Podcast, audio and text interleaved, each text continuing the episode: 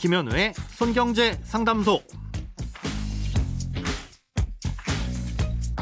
새는 돈 맞고 숨은 돈 찾아드립니다. 손경제 상담소 김현우입니다.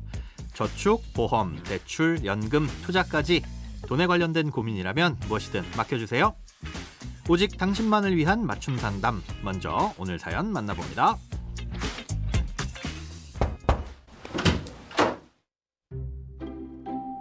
작년 말쯤부터 주식 투자를 시작하게 되었습니다.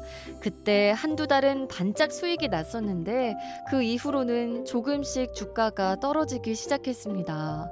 당시에는 이렇게까지 많이 떨어질 줄은 꿈에도 모르고 어느 정도 떨어지다가 다시 오르겠지라는 생각에 계속 조금씩 더 매수했습니다.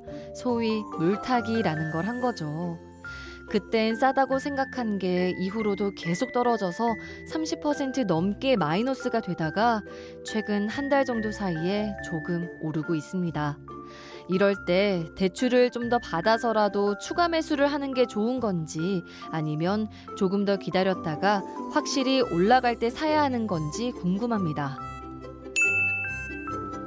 예, 작년까지는 계속 올라서 3,000포인트를 넘어 승승장구했던 주가가 1,000포인트 가량 하락하다 보니까 어떻게 해야 될지 혼란스러운 분들이 많으실 것 같습니다.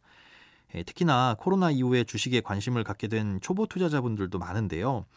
예, 어떤 기업의 주식을 사도 올랐던 작년이나 재작년과는 다르게 올해 들어서부터는 본격적인 하락세에 접어들면서 고민거리가 이만저만이 아닐 겁니다. 이런 상황에서 흔히들 하시는 대응 방법 중 하나가 소위 물타기라고 부르는 행동입니다.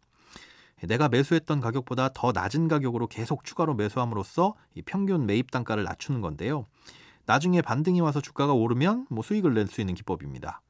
예를 들어 만 원에 산 주식이 한 주 있는데 가격이 8천 원으로 떨어졌을 경우에 이 주식을 지금 한 주 더 사면 총 투자 금액은 18,000원에 주식 수는 두 주니까 9,000원에 두 주를 산 것과 마찬가지가 되는 겁니다.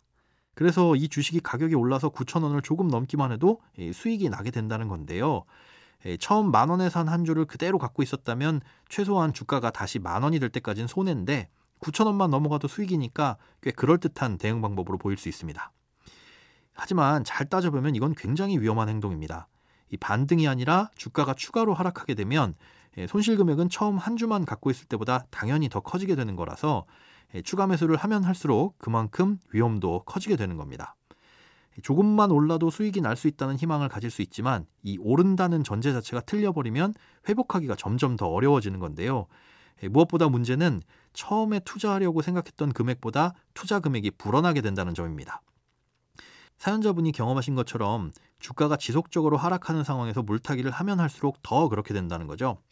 아, 이렇게 되면 적당하게 손해를 봤을 때 주식을 팔고 나오는 손절이라는 걸할 수도 없게 됩니다.